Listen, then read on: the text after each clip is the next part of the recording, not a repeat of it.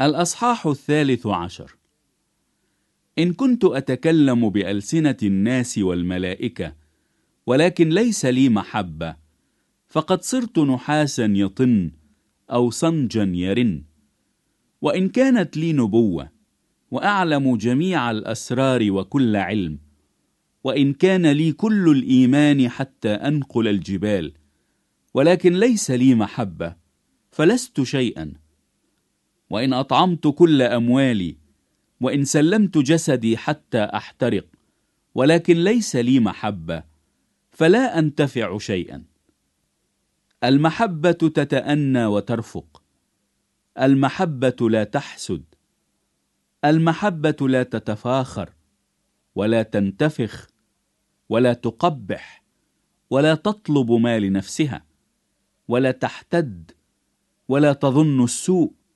ولا تفرح بالإثم بل تفرح بالحق وتحتمل كل شيء وتصدق كل شيء وترجو كل شيء وتصبر على كل شيء.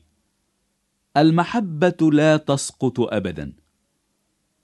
وأما النبوات فستبطل والألسنة فستنتهي والعلم فسيبطل.